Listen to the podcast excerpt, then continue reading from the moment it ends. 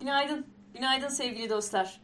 23 Nisan Ulusal Egemenlik ve Çocuk Bayramımız kutlu olsun efendim. Hepinizin bayramını kutlarken Türkiye Büyük Millet Meclisi'nin 101. yılını da ayrıca kutlamak gerekiyor. Hem de şu gün çok daha ayrıca ve çok daha özel olarak kutlamak gerekiyor.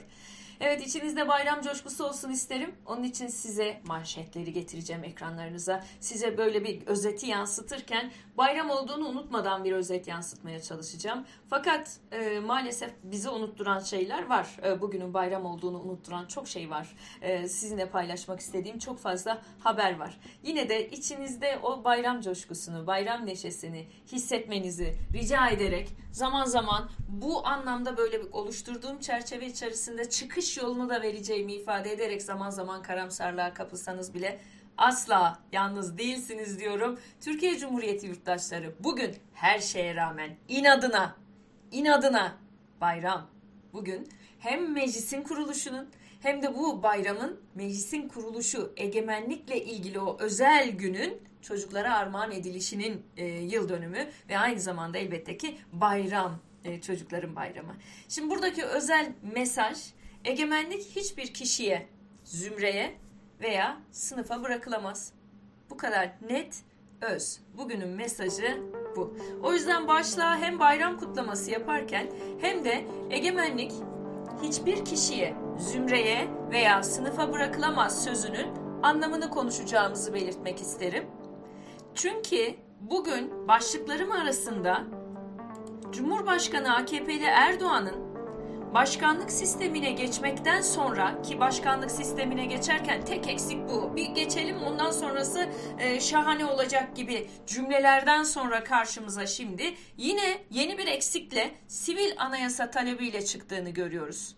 Erdoğan başkanlık isterken de böyle demişti. Yetmemiş demek ki. Yani bir sivil anayasa ihtiyacını tam da bugün konuşmamız gerekiyor. Neye ihtiyacı var Türkiye'nin? Tam da bugün konuşmamız gerekiyor. Erdoğan'ın neye ihtiyacı var? Evet, tam da bugün onu konuşmamız gerekiyor. Peki halkın neye ihtiyacı var? Can Selçukki'nin ortaya koyduğu bazı veriler var Pencere gazetesinde. 128 milyar dolarla ilgili halkın tutumunu anlatmış. Halkın neye ihtiyacı var? Tam da bunu konuşmamız gereken bir gündeyiz. Neden? Çünkü bu ülkenin kaynaklarının eriyip gittiğine tanık olduğumuz bir gün daha karşımızda. Yine özetleri karşımıza alıyorum ve iktidara güvensizlik nedeniyle lirada dün yine erime oldu. Hepimizin gelir seviyesi yine düştü. Ve bu gelir seviyesi düşüşüyle birlikte avronun 8.35'lerde seyrettiğini, 10.04'te seyrettiğini, doların 8.35'lerde seyrettiğini görmemiz gerekiyor. Bu bize ne söylüyor? Bu rakamlar bize ne söylüyor? Bu rakamlar bizi yönetenlere ekonomi dünyasının, kurallarının, sistemin güvenmemesi nedeniyle bedeli bizim ödediğimizi gösteriyor. Ve bu güvensizlikle karşımızda liramızı sürekli değer kaybına uğratan iktidar çıkmış bize diyor ki ya başkanlık verdiniz olmadı, ecik daha verin yetkiyi. Yani egemenliğinizi şahsa verin diyor. Sınıfa, zümreye de değil, bana verin diyor, şahsıma verin diyor. Hah. İşte 23 Nisan bunun için konuşulması gereken asıl konu 23 Nisan'da. Bayramı kutlarken bugün, o yüzden 23 Nisan derken bugün bunu göz ardı edemeyiz diye çerçeveyi kurdum. Başka ne konuşacağız bugün? AKP'nin çocuklarını konuşacağız. Devletin gözü önünde nasıl vurgun yapabildiğini bu çocukların konuşacağız. Devletin, yetkililerin, iktidarın, herkesin gözü önünde bakanların fotoğraflarını çektirerek bunu yaptıklarını konuşacağız. Soylu ve Çavuşoğlu tanımıyoruz dedi ama birlikte fotoğrafları var. Nasıl oluyor bu? Hı? Nasıl oluyor sizce? Çavuşoğlu'yla yarım kalmış, hemen onu düzelteceğim sevgili dostlar. Soylu'nun fotoğrafları çıktı. Ve bu fotoğraflar üzerinden, ben hemen onu bir yandan düzeltirim. Bu fotoğraflar üzerinden nasıl oluyor da bu olabiliyor acaba diye soracağız. Çünkü sevgili dostlar, öyle liderlerle falan fotoğraf çektirmek o kadar kolay değil. Bunun nedenini, nasıl olduğunu size şöyle anlatacağım.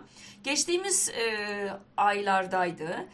Bir toplantı gerçekleştirildi. Radyo Televizyon Gazetecileri Derneği'nin bir toplantısıydı. Ve bu toplantıda Erdoğan'la fotoğraf çektirebilmek için bir iş insanının 2 milyon lira para ödediğinden söz edildi. Bunu Faruk Bildirici ortaya çıkardı. Güvenebilirsiniz bu rakamlara o yüzden. Şimdi ben de diyeceğim ki size hep birlikte ya da diyeceğiz ki sevgili dostlar sonuç olarak karşımızda olan bu gerçekten dolayı o fotoğrafları çektirmedim diyen bakanlar var ya, onlara diyeceğiz ki sevgili dostlar, çektirmedim diyenlere yani diyeceğiz ki nasıl oluyor da oluyor ya arkadaş ya bu hani nasıl oluyor da oluyor bir odanıza gelmiş olan insandan haberim yoktu tanımıyorum falan diyerek kurtarabilir mi? Doğrusu bunu konuşacağız zaten bu yayın içerisinde. Tabii ben size bir de şöyle bir çerçeve sunacağım. AKP'nin çocukları, bir de Türkiye'nin gerçekten Atatürk'ün çocukları, Türkiye Cumhuriyeti'nin çocukları. Hepsine bakarız sevgili dostlarım bu yayın sırasında. Bu arada düzeltmeyi de yaptım. Tek eksik sivil anayasaymış gündemimizdeki konulardan biri sivil anayasa, bir diğeri ekonomideki gelişmeler, koronada ölüyoruz, devletin gözü önünde AKP'nin çocuklarının bu ülkeyi soyması, Soylu ve Çavuşoğlu'nu ayrıca işleyeceğim. Çünkü o fotoğrafların bir bedeli var. Fotoğraf çok kapı açıyor. Yani bir bakan kiminle fotoğraf çektirdiğine dikkat etmez mi sizce? Eder efendim, evet eder. Yani sonuç olarak kripto vurgun bugün en çok konuşacağımız konunun başında, bayramın haricinde elbette. Önemli ayrıntılar var. Bu ayrıntılara bakarken yalnız Türkiye'de AKP iktidarının 20 yılda yaptığı şeyi bir özet olarak karşınıza aldım. Türkiye'nin periyodik olarak artan tek başarısını görüyorsunuz. Evet, dolandırıcı yetiştirmek. AKP'nin çocukları diye bir genel yargı koyuyorum. Evet koyuyorum. Çünkü onun örneklerini anlatacağım size. Efendim koronaya gelince bir haftada büyük kayıp yaşadık. Bunlar sayı değil can diye hemen her gün 350-360 kişi yaşamını yitirdi. Ve bu bir başarısızlık öyküsüdür. Bu ülkenin yönetilememe öyküsüdür. Çok açık karşınızda. Çok büyük hataların yapıldığını uzmanlar söylüyor. Vakaların %38'i açılımdan sonra gerçekleşti. Yani bu açma, ne için gerçekleşti bu açma? Açma hadisesi. Lebalep kongreleri ben yaptım, laf ettiniz, alın sizi de açıyorum hikayesiydi. Sonuç olarak açtı ve insanlar ölmeye başladı. Tıpkı lebalep kongreler yüzünden olduğu gibi. Önemli gelişme, birkaç notum var, hemen paylaşayım sizinle. Sputnik aşısı yakında başlıyor diyor Sağlık Bakanı. Sağlık Bakanı tırnak içinde söylemek istiyorum. Çünkü sağlığımızla ilgili değil, ölümümüzle ilgili bir bakan olduğunu defalarca kanıtladı. Birkaç konu daha var. Süleyman Soylu'ya pasaport sorusuyla devam edeyim. Efendim Süleyman Soylu HDP örgütlenmeden sorumlu eş genel başkan yardımcısı Tunceli Milletvekili Alican Özlü, Diyanet İşleri Başkanlığı'nın 2018'de resmi hizmet pasaportuyla yurt dışına Alevi dedesi gönderdiği projeyle ilgili olarak soruya maruz kalmış. Fuat Oktay'a, Cumhurbaşkanlığı yardımcısı Fuat Oktay'a sorular sorulmuş. Bu arada bu pasaport, VIP pasaportu hadisesiyle ilgili olarak Urfa'nın AK Partili Hilvan Belediyesi'nde gri pasaport vakasıyla ilgili sorular sorulmuş. Döndüler, konu çok abartılıyor, açım falan demiş, orucum falan demiş galiba, öyle hikayeler var. Yeni atanan rektör Bilal Erdoğan'a teşekkür etmiş. AKP'nin çocukları ve Türkiye çocukları farkında, o konuya tekrar gelmek isterim. Atlar satıldı, ülke ocaklarına bağış yapıldı diye bir iddia gündeme geldi. İstanbul Belediyesi Hatay'a, MHP'li belediyeye satıyor. MHP'li belediye atları kaybediyor. Sonuçta sucuk mu oldu diye çirkin bir soru soruyoruz. Sormak zorundayız. Adana'ya satıldı diyorlar çünkü. Adana'da at kafaları bulunuyor falan böyle. Neresinden tutsan çirkinlik akan bir Türkiye fotoğrafı at meselesinde karşımızda duruyor. Günün en önemli başlıklarından birisini söylemem lazım. Dövizdeki fırlama, dalgalanma ile ilgili olarak buradaki Türk-Amerikan ilişkilerindeki probleme de işaret ediliyor. F-35'e mi bakarsınız? S-400 sıkıntısına mı bakarsınız?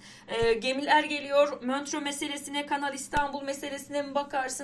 Halk Bankası davasına mı bakarsınız? Nereye bakarsanız bakın bir gerginlik görüyorsunuz ve bu gerginliğe hemen her gün yeni bir ekleme yapılıyor. Yarın 24'ü ve biz son yıllarda her sene 24 Nisan'da aynı konuyu konuşuyoruz. Ve bu kez Biden, Amerikan yönetimi soykırım iftirasını tanımaya hazırlanıyor. ABD Başkanı'nın 1915 olayları hakkında yarın yapacağı açıklama öncesi gerilim yüksek. Amerikalı yetkililer son dakikada bir değişiklik olmazsa Biden'ın soykırım ifadesini kullanacağını öne sürdü. Bakın, her sene aynı tansiyonu yaşıyor bu ülke. Her sene aynı gerginliği yaşıyor bu ülke. Ve her sene öteletebiliyordu. Bu sene eğer öteletemezse Türk-Amerikan ilişkilerindeki kopuşu anlamamız mümkün. Tepkiler var tabii doğal olarak. Günün notları arasında bir dikkat çeken haber daha.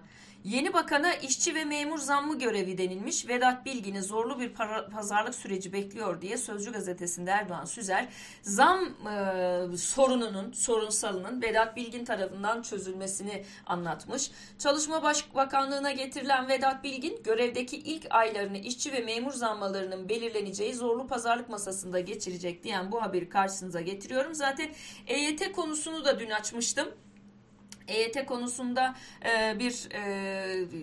bu bakanda umut oluşturuluyor demiştim ama pek umut olmadığını da vurgulamıştım bu arada. Yalnız işçi memur zammı ile ilgili olarak 700 bin kamu işçisinin masaya oturacağı Türk İş'in daha önce haberine ekranlarını almıştım, hatırlayacaksınız. Sendikaların ortak tavır içerisine girecekleri vurgulanmıştı. Günün notları arasında Erdoğan'la Asiltürk'ün Saadet Partisi'nde Milli Gazete'de yarattığı krizi görüyoruz. Pencere gazetesi yazdı haberi. İftarda yine buluştular. Buluşmanın arkasından bir tansiyon, hararet olmuş Saadet Partisi'nde. Zaten bu problemi ben size yansıtmıştım. Parti yönetimiyle Oğuzhan Asiltürk arasında bir paralellik yok. Parti yönetimi ayrı telden çalıyor. Oğuzhan Asiltürk bambaşka telden çalıyor. Bu yeni bir şey de değil sevgili dostlar. Onu söylememe lütfen müsaade edin. Bir kısa hatırlatma, bir kısa parantez daha açmış olayım buraya. Size daha önce de anlattığım gibi referandum sürecinde açık açık hayır kampanyası yürüten parti yönetimine karşı açık açık tavır alıp evet kampanyası yürüten ve Erdoğan'la aynı çizgide yürüyen yine Asiltürk'tü. Videoları çıkmıştı. Dolayısıyla bu şaşırtıcı değil. Fakat artık bir kopuşa doğru gidiyor. Çünkü Cumhur İttifakı'na katılmayan bir Temel Karamollaoğlu yönetimi var Saadet Partisi'nde. Saadet'in tabanının da Cumhur İttifakı'nı yani şöyle söyleyelim, 2 puanı varsa bir oraya gider bir buraya gider, öyle bir görüntü var. Nitekim en son olay ne olmuş, hemen ona bakalım. Saadet Partisi'nde ki bu olaydan sonra Milli Görüş'ün yine önemli isimlerinden birisi Saadet Partili Ali Aktaş, Asiltürk'ün Saadet'i saraya eklemleme çabası karşısında kendi hesabıma yeni bir yol açmaya karar verdim. Mevcut düzeneğin bu açık pazarlık karşısında net bir tavır ortaya koymamasını yadırgıyorum. Saraya teslim olmak yok, yolumuzu tırnaklarımızla kazıya kazıya açacağız diyor. İstanbul Büyükşehir Belediye Başkan adayı olan Necdet Gökçınar da Twitter hesabından Milli Görüş'ün yayın organı Milli Gazete'de yaşanan krizi gündeme getirmiş ve muhterem Mustafa Kasadar hocamız Oğuzhan Asiltürk Türk'ün isteği üzerine yazılarına son verdi, tepkisi üzerine diyor. Yani orada ardarda bir kayıp, ardarda bir problem karşımıza çıkmış Saadet Partisi'nde sevgili dostlar. Evet, günün notları arasında son bir not daha vereyim. Ondan sonra Instagram dostlarına veda edeceğim. YouTube'da yayınımıza Muharrem Baş hocamla devam edeceğiz. Çok seviyorum Atatürk çocuklarını. Size daha önce yansıttım aslında, Cumhuriyet Bayramı'ydı galiba. Fakat bugün yine çok anlamlı, çünkü ben size AKP çocuklarından bahsedeceğim. Size AKP çocuklarından bahsederken Atatürk çocuklarını görmemek, duymamak, hissetmemek mümkün olabilir mi? Aradaki farkı görebilmek açısından, aradaki farkı hissedebilmek açısından Muharrem Baş'ın o muhteşem eserini tekrar karşınıza alacağım. Bir minik yine benim yayınlarımla ilgili bir hoşluktan bahsedeyim size. Hoşuma gitti, onun için bahsedeceğim bundan da.